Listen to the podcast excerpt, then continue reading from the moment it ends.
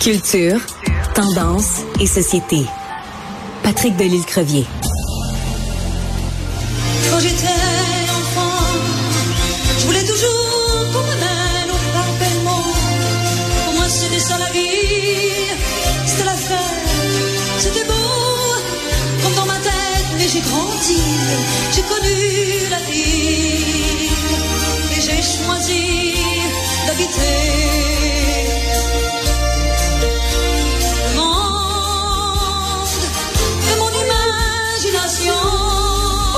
Alors, ça, c'est sans contredit la plus belle chanson du répertoire de Diane Dufresne. Pourquoi on vous parle de Diane Dufresne aujourd'hui?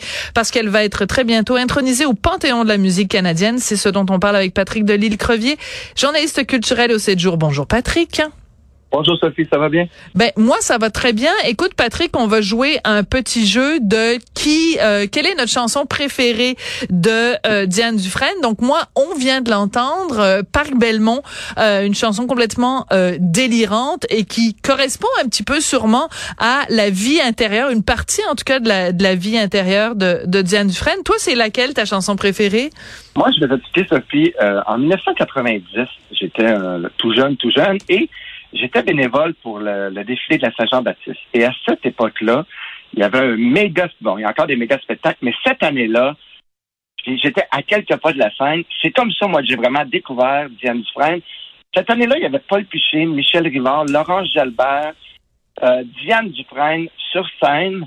Et Diane Dufresne est arrivée avec un, un chapeau et un costume magnifique. Et elle a chanté deux chansons, Le Retour de Don Quichotte et L'hymne à la beauté du monde. Et je me souviens, cette année-là, euh, c'était, il y, avait un regain euh, euh, du côté de la flamme- souverainiste et tout. On y croyait encore. Il y avait Jean Duceppe qui faisait le discours et elle a chanté ça et je me suis dit, mais mon Dieu, quelle grande femme et quelle grande chanson. Et donc, moi, pour moi, Diane Dufresne, l'hymne à la beauté du monde, c'est une chanson magnifique. Et aussi, il faut dire, Sophie, cette chanson-là parle de suicide. Elle Oui. est née d'un fait divers. Oui, Euh, raconte. que c'est Oui. ouais, c'est les derniers mots de la poétesse Huguette Gaulin chez euh, immolée devant l'hôtel de ville à Montréal en 1972. Et ces mots-là ont répercuté juste euh, dans la plume de Luc Plamondon qui en a fait cette chanson. Mais elle se retrouve sur l'album Striptease de Diane Dufresne de 1979. Donc, pour moi, cette chanson-là, je la trouve magnifique. C'est un autre, euh, on est dans un autre, euh, un autre diapason que le Parc mais pour moi, elle me touche beaucoup. Alors on va l'écouter.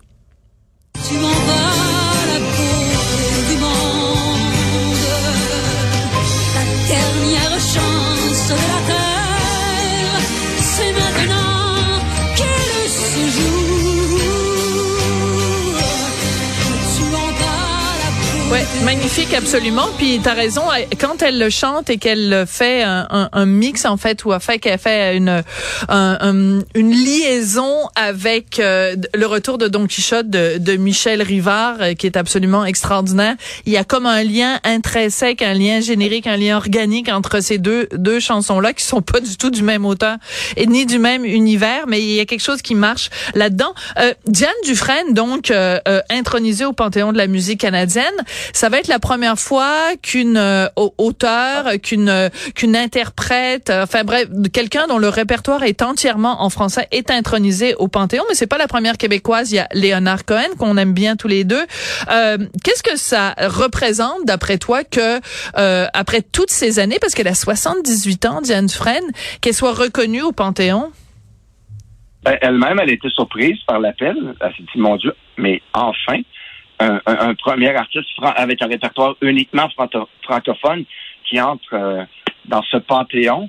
Et donc, c'est une bonne nouvelle, mais espérons que on n'attendra pas aussi longtemps pour en faire, euh, un deuxième. Et, et Diane Dufresne a été claire. Elle a dit, j'accepte, je me rends à Calgary. Rappelons que c'est ce soir, mais elle a dit, moi, je vous avertis, organisez-vous comme vous voulez, mais moi, je parle en français. Il n'est pas question qu'on me demande de parler en anglais. Je vais parler et remercier en français, et c'est ce qu'elle va faire. Et j'ai la chance de quand même connaître un peu Diane Dufresne, et ça me surprendrait qu'il y ait de, de- de quelques mots anglais ce soir. Donc, bravo à Diane.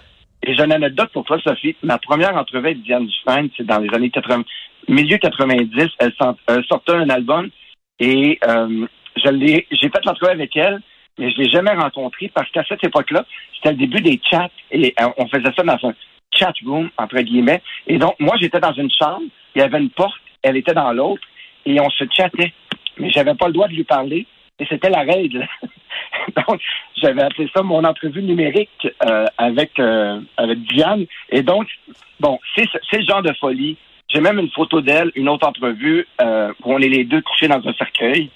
euh, elle n'est pas plate de Diane, et donc je suis bien content de l'avoir intronisée dans ce panthéon de la musique canadienne, avec, bon, faut dire, le Clamondon, Léonard Cohen, Daniel Lanois aussi. Et donc, euh, ce sont des, Québécois qui, sont aussi intronisés. Oui. Alors, euh, moi, quand on parle de Diane Dufresne, on, fait tout le temps référence à euh, euh, on est, euh, on fait toujours référence à son côté excentrique. On parle de euh, magie rose, euh, on parle de, tu sais, de la démesure, on parle de, tu sais, mhm. son côté, ses, ses, ses, costumes, son maquillage, c'est le côté excentrique, le côté. Et pour moi, c'est c'est l'intimité, c'est quand elle a commencé à écrire ses propres chansons, sa préoccupation pour l'environnement, sa, sa, capacité justement à toucher ce qu'il y a de plus intime et de plus personnel dans l'être humain.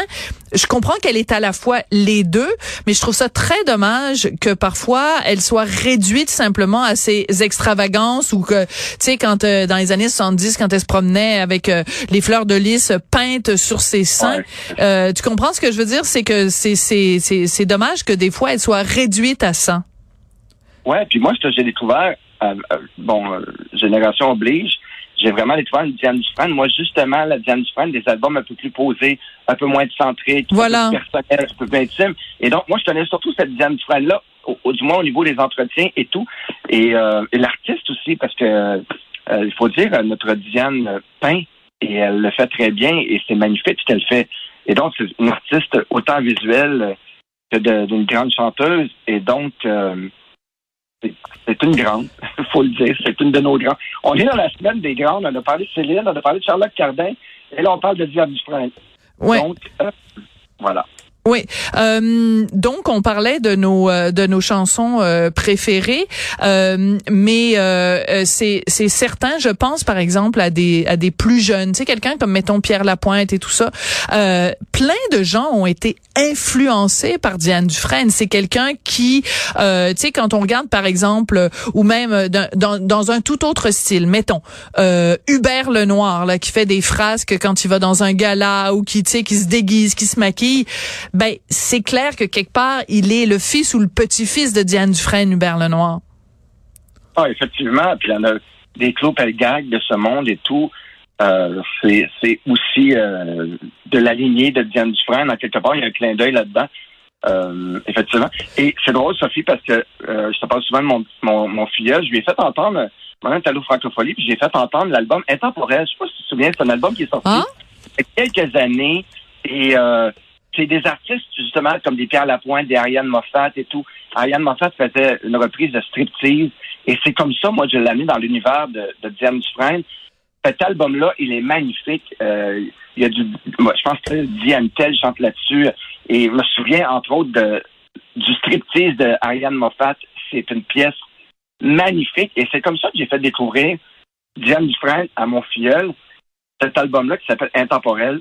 Pour les jeunes là, qui veulent découvrir on s'entend, c'est des chansons de Diane Dufresne, mais amenées au goût du jour, pas que des chansons de Diane vieillissent mal, mais plus électro et tout. C'est vraiment un, magnifique album à découvrir.